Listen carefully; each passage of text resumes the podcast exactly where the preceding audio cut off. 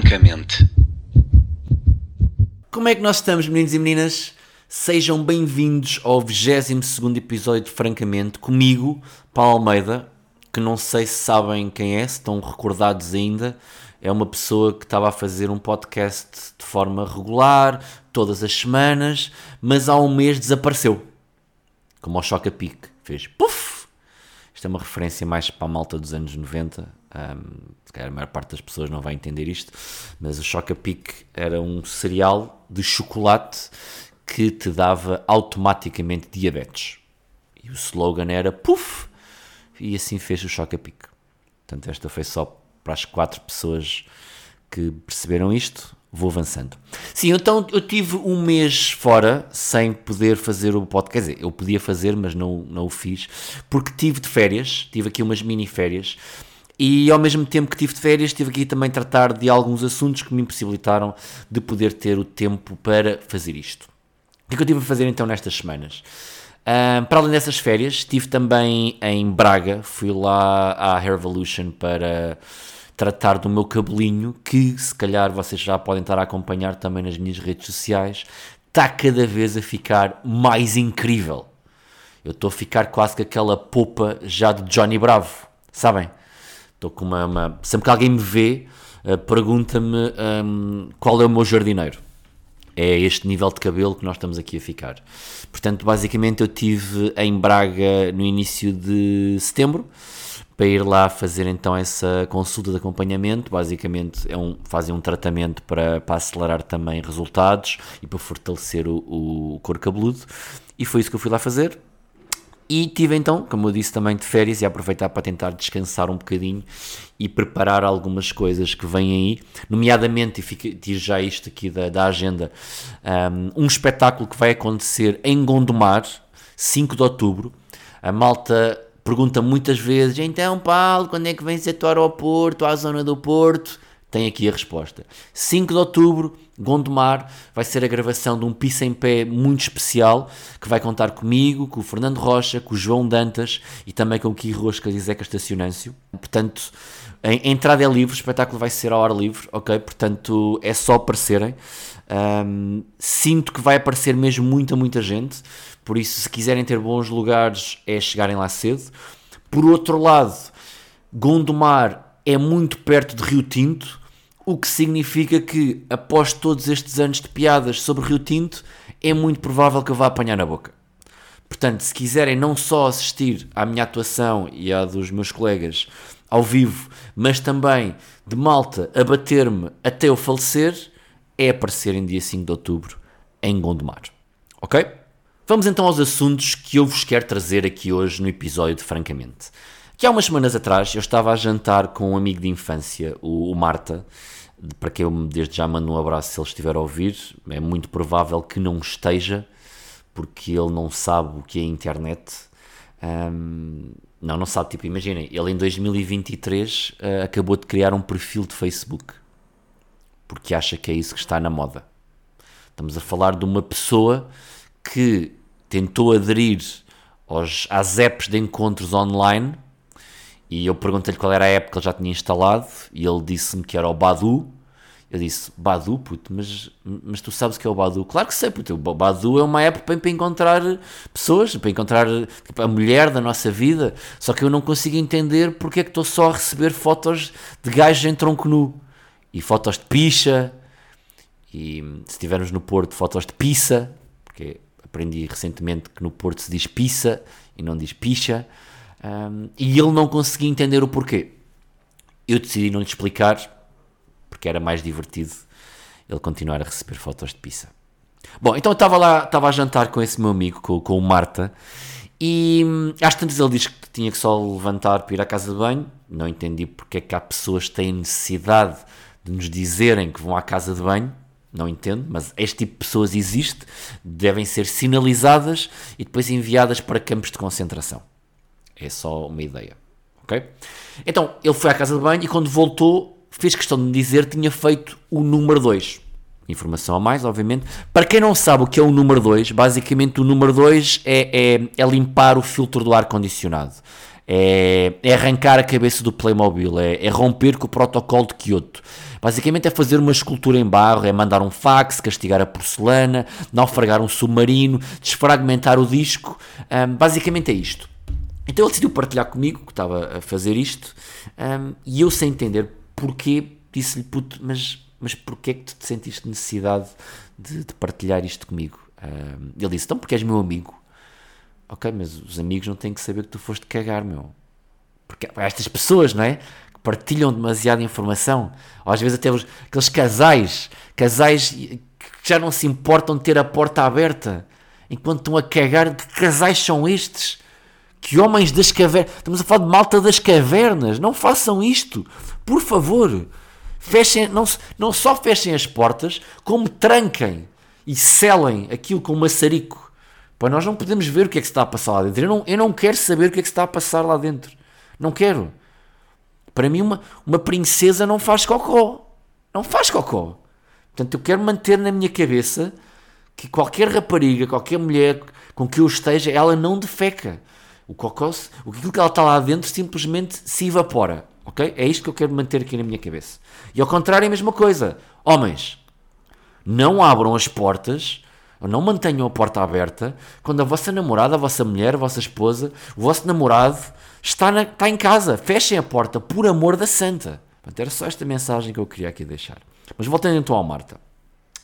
Começámos a falar sobre este assunto, o porquê de ele estar a querer partilhar isto comigo.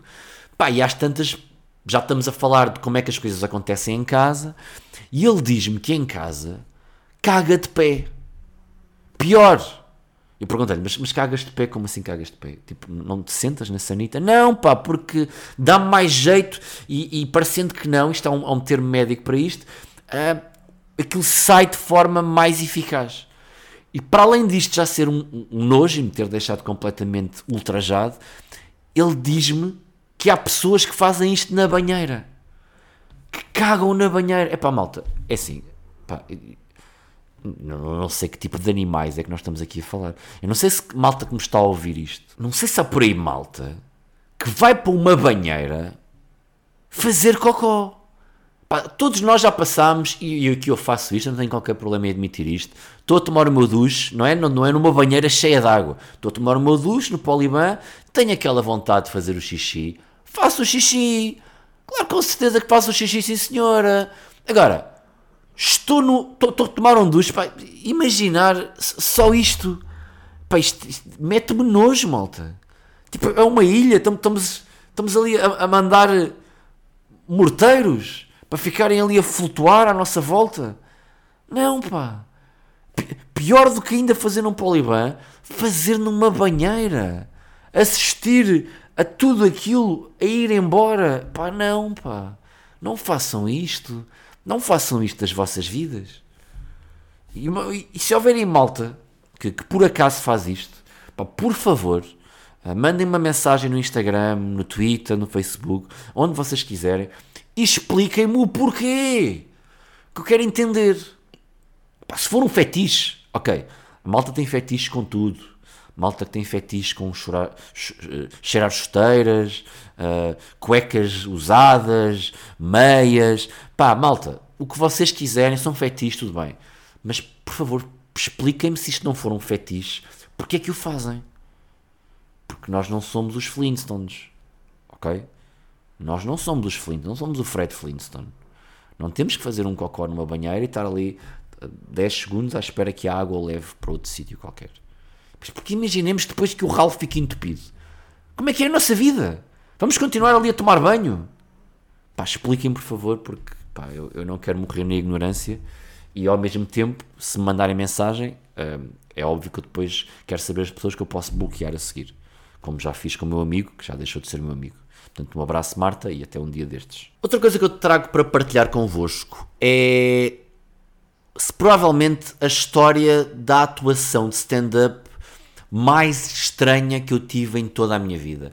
Eu já contei esta história num outro podcast, penso eu. Uh, não tenho assim a certeza, mas como é uma pergunta muito recorrente, a malta costuma me perguntar: epá, qual é que foi a noite mais fora que tu alguma vez tiveste numa atuação de stand-up?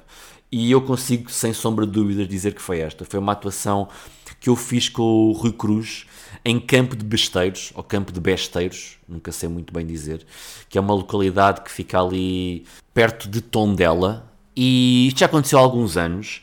Basicamente, nós íamos atuar, eu e o Rui Cruz íamos atuar lá, lá num bar, eu já não me recordo se era o aniversário do bar ou não, era a primeira vez que ia haver stand-up, por isso havia alguma expectativa para, para essa noite. Então eu e o Cruz chegámos mais cedo, foram-nos buscar à estação de comboio, e depois fomos beber um copo, porque ainda era de tarde, com a pessoa que nos tinha contratado e também com o dono do bar que foi lá ter. Então estávamos lá nesse, nesse cafezinho, que ficava lá no meio do jardim, e enquanto estávamos ali em conversa, depois de conversa, a perguntar como é que as coisas estavam, as vendas, como é que elas estavam a decorrer, eu reparei que o dono do bar tinha uma das mãos, o punho, estava todo cortado. E eu, obviamente, não querendo fazer perguntas às quais se calhar eu poderia não querer ouvir a resposta, fui tentando ali ganhar mais alguma confiança, até que depois de já estarmos ali, passado meia hora, já tínhamos bebido todos uns bons finos, se estivermos no norte, umas boas imperiais se estivermos cá no sul. E eu ganhei coragem e perguntei-lhe, ah, desculpa lá, um, o que é que te aconteceu ao, aí ó, à mão? Porquê é que essa mão está toda cortada? E ele responde, é pá, ó Paulo, tu nem imaginas, pá. E quando alguém começa com este tom, eu penso logo, vem aí uma ótima história. Recostei-me e deixei que ele começasse a contar. Então o que é que aconteceu?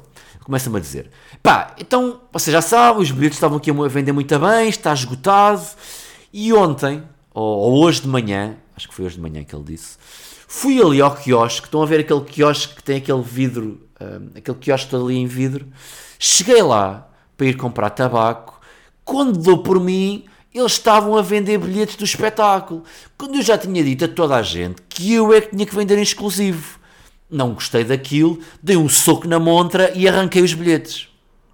E eu pensei, ah, olha, olha giro, giro, um, divertida essa informação, mas, mas, mas estás bem? Sim, sim, aquilo ficou logo resolvido. Ele apercebeu-se que nunca mais pode vender bilhetes para espetáculos meus.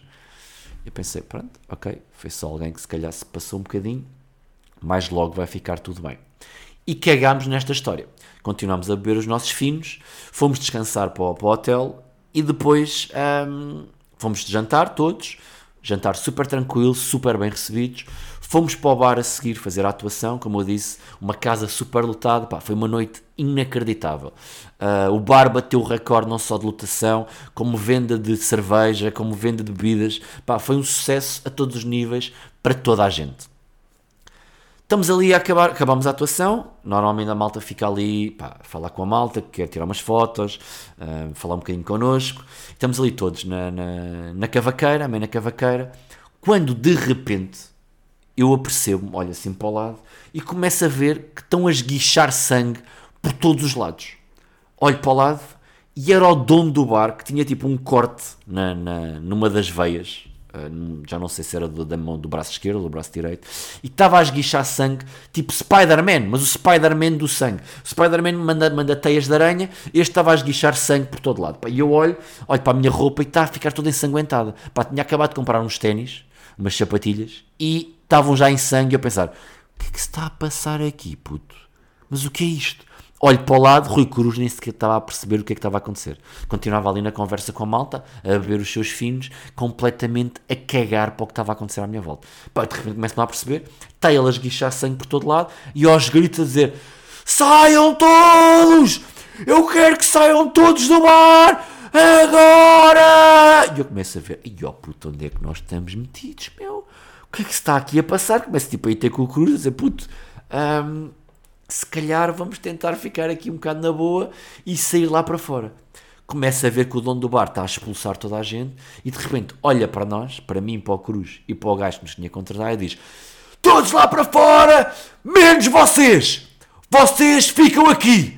E eu pensei, opa, está bonito, se calhar está... Vemos aqui a Campo de Besteiros e se calhar vamos falecer, vamos ficar aqui esta noite e já não vamos sair mais daqui. Então ele continua a expulsar toda a gente para fora do bar, fico só eu, o Cruz e o, e o Luís, que tinha sido a pessoa que nos tinha contratado, o dono do bar e os funcionários do bar. E eu a pensar, mais uma vez, vou falecer aqui, foi uma noite bonita, Até à próxima, meus amigos, foi bom fazer parte desta vida. Então, ele expulsa toda a gente, ficamos só nós, pá, uh, olha à minha volta e, e o bar em sangue por todo lado, tipo, parecia uma carnificina, ok? Parecia que tinha havido um assassinato ali. Ficamos só nós, como eu estava a dizer, o dono do bar olha para nós e diz-nos a seguinte frase. Ah, malta, eu peço imensa desculpa, peço desculpa do fundo do coração por isto que aconteceu, vocês não tinham que ver, mas eu peço ainda mais desculpa por isto que vai acontecer agora. E ao dizer isto, ele vai para o balcão e começa a partir o balcão todo, a pegar em garrafas e a mandar para cima das outras garrafas, a partir o balcão, as montras, a descavacar tudo, tudo. Pá, e eu e o Rui Cruz, incrédulos, a olhar para aquela merda. Quer dizer, o Rui Cruz mais ou menos, que o Rui Cruz estava completamente destruído, a continuar a beber e a se rindo, a rir, a rir. Pá, e eu a pensar, onde é que nós nos viemos meter? A última noite da minha vida vai ser em Campo de Besteiros. Imagina, Alerta C M, dois humoristas morrem em Campo de Besteiros. Pá, que triste, pá. Era pior que morrer na Baixa da Banheira, ou no Barreiro, ou em Rio Tinto, não é? Morrer em Campo de Besteiros. Horrível. Mas pronto, ele partir aquela merda toda, nós olharmos para aquilo, sem perceber o porquê. Pá, às tantas, pá, havia lá um balcão, que era daqueles balcões que, que abrem, sabem? Tipo, tipo uma, tem uma, uma plataforma que abre para a pessoa poder passar.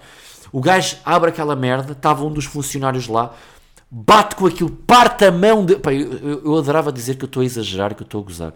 Bate com a, plata, que, que, que a parte amovível, o, gajo, o puto está com a mão ali de baixo, aquilo bate em cima da mão, parte-lhe dois dedos. Viemos a saber no dia seguinte, porque o gajo teve que ir para o hospital, depois contaram-nos.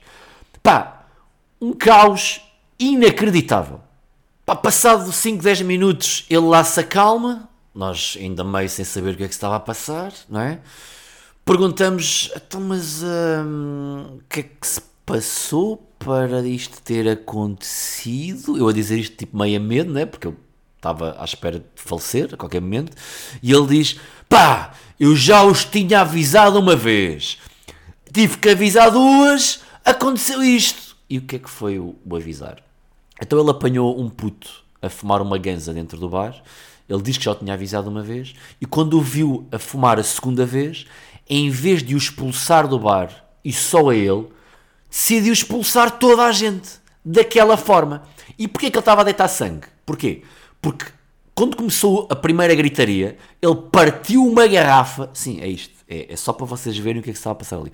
Partiu uma garrafa, esqueceu-se que a parte de baixo da garrafa tinha ficado partida, estava em cima do balcão, e ao agarrar, passou lá, pá, eu não sei como é que este gajo não morreu, passou lá com, com, com o pulso, cortou e depois pronto, andava ali a bradar com a garrafa partida de um lado para o outro, para expulsar as pessoas, a jorrar sangue, tipo Spider-Man do sangue, como eu vos disse há bocado, para toda a gente ao mesmo tempo, expulsa as pessoas, depois parte o resto do bar, só porque sim, só porque sim, e foi isto.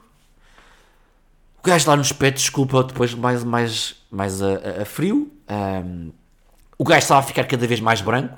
É nesta altura que Rui Cruz se apercebe mais ou menos do que é que está a passar. Rui Cruz entra em modo médico, porque é Rui Cruz, a fazer os seus múltiplos modos, diz, oh amigo, se calhar, se calhar vou levá-lo ao hospital, porque você não está, você não está muito bem, você está muito branco, é capaz, se calhar, do senhor falecer aqui aos nossos pés. E ele sempre a dizer, não, isto, isto eu já sei como é que eu vou resolver.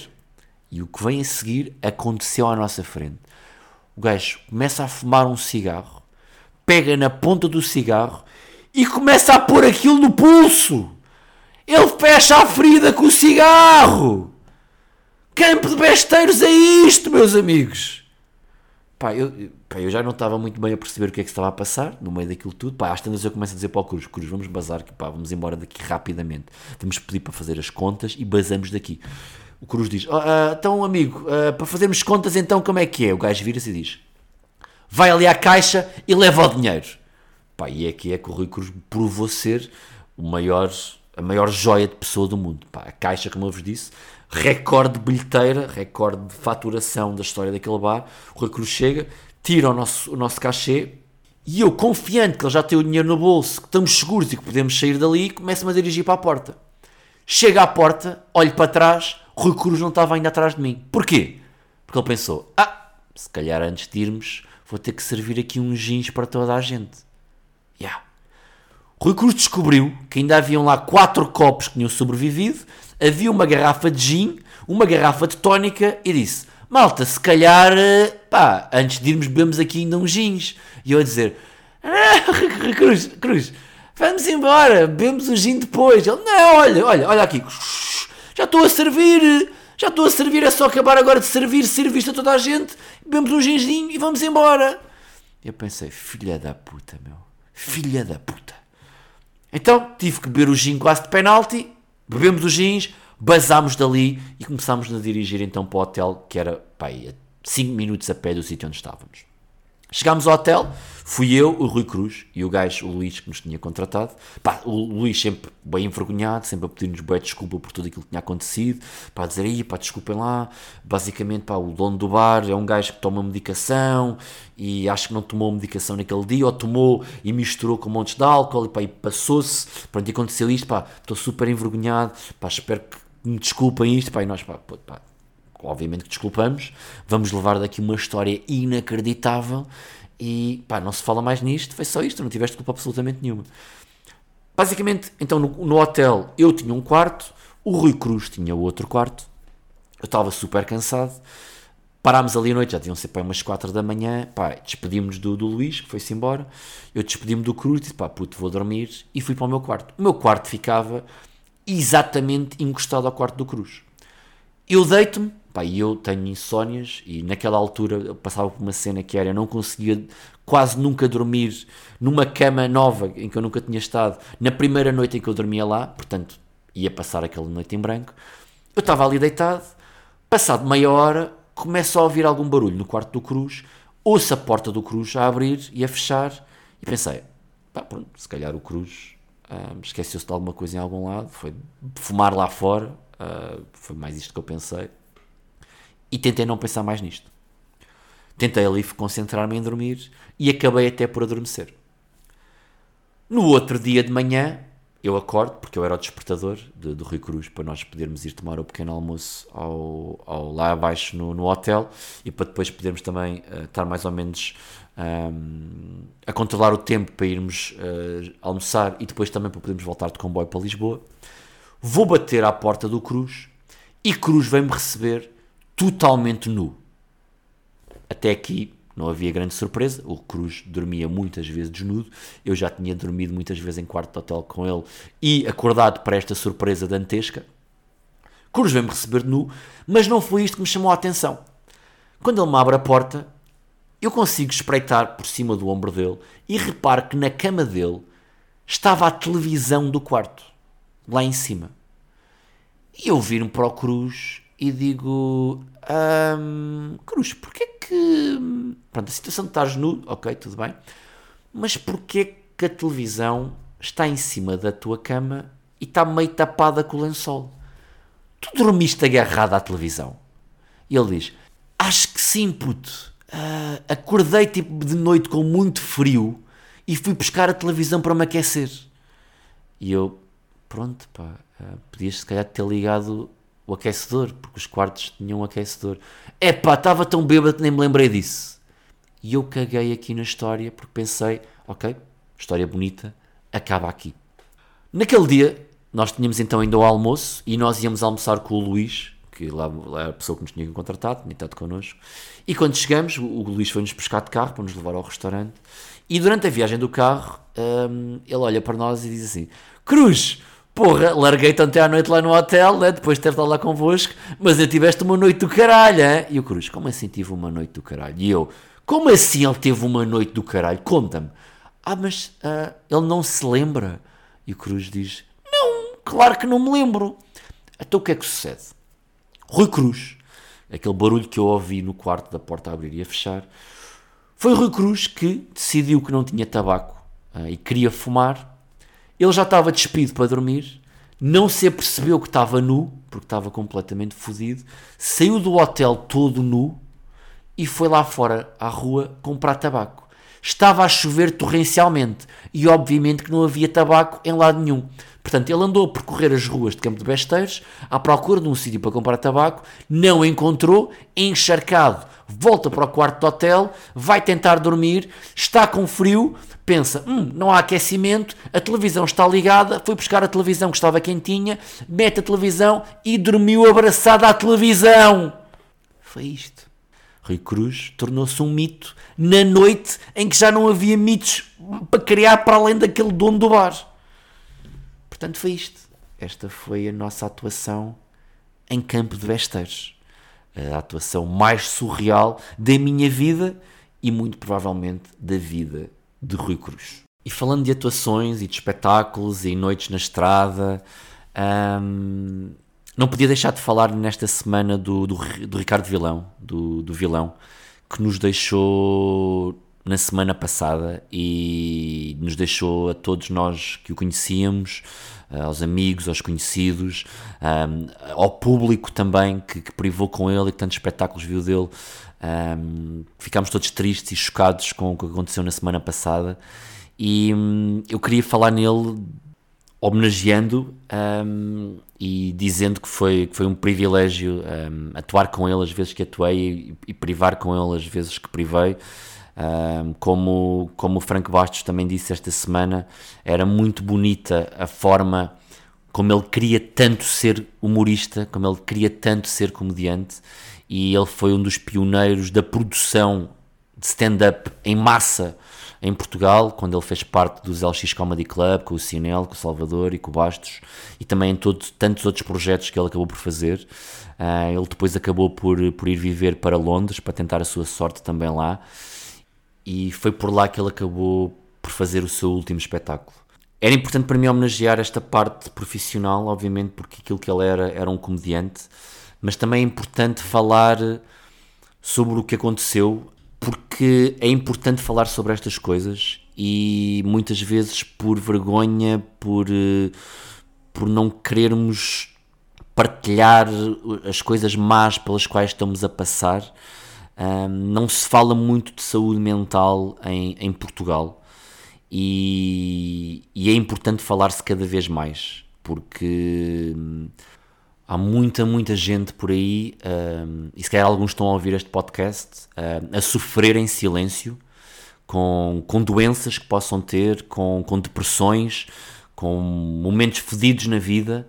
E, e é importante que vocês uh, saibam, e todos nós saibamos, que podemos sempre ligar a alguém, podemos sempre pedir ajuda, podemos sempre tentar com que alguém um, nos ajude a sair do fosso, um, ou que nos encaminhe para profissionais de saúde uh, e que nos possam ajudar de alguma forma a percebermos que não estamos sozinhos e que existe sempre uma maneira de, de a vida continuar.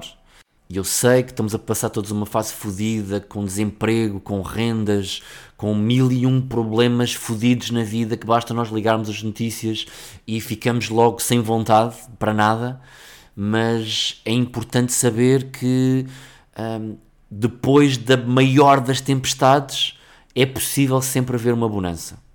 É sempre possível ver uma luz ao fundo do túnel, porque ela existe. Por isso, se sentirem essa necessidade, liguem um amigo, liguem um familiar, recorram aos médicos, terapeutas, psiquiatras, às pessoas que estão capacitadas para ajudar. E essas pessoas irão conseguir ajudar-vos. E por outro lado, se conhecerem pessoas que estão a passar por isto, hum, deem-lhes a mão. Hum, não fiquem à espera que eles vos liguem.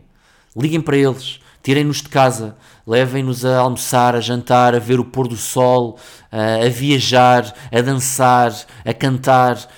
Levem-nos a um espetáculo de comédia. Façam-nos rir, porque rir é dos maiores catalisadores de vida que existem. E ajudem-se uns aos outros. Basicamente era, era isto que eu queria aqui deixar-vos. E eu sei que de repente de palhaçada isto ficou com um tom mais, mais pesado, mas eu não podia mesmo deixar de, de passar uh, esta mensagem neste episódio de Francamente, porque o Vilão merecia todas as homenagens e todas as menções que se pudessem fazer. Por isso, Vilão, este foi para ti, meu puto. Grande abraço. Até para a semana, malta.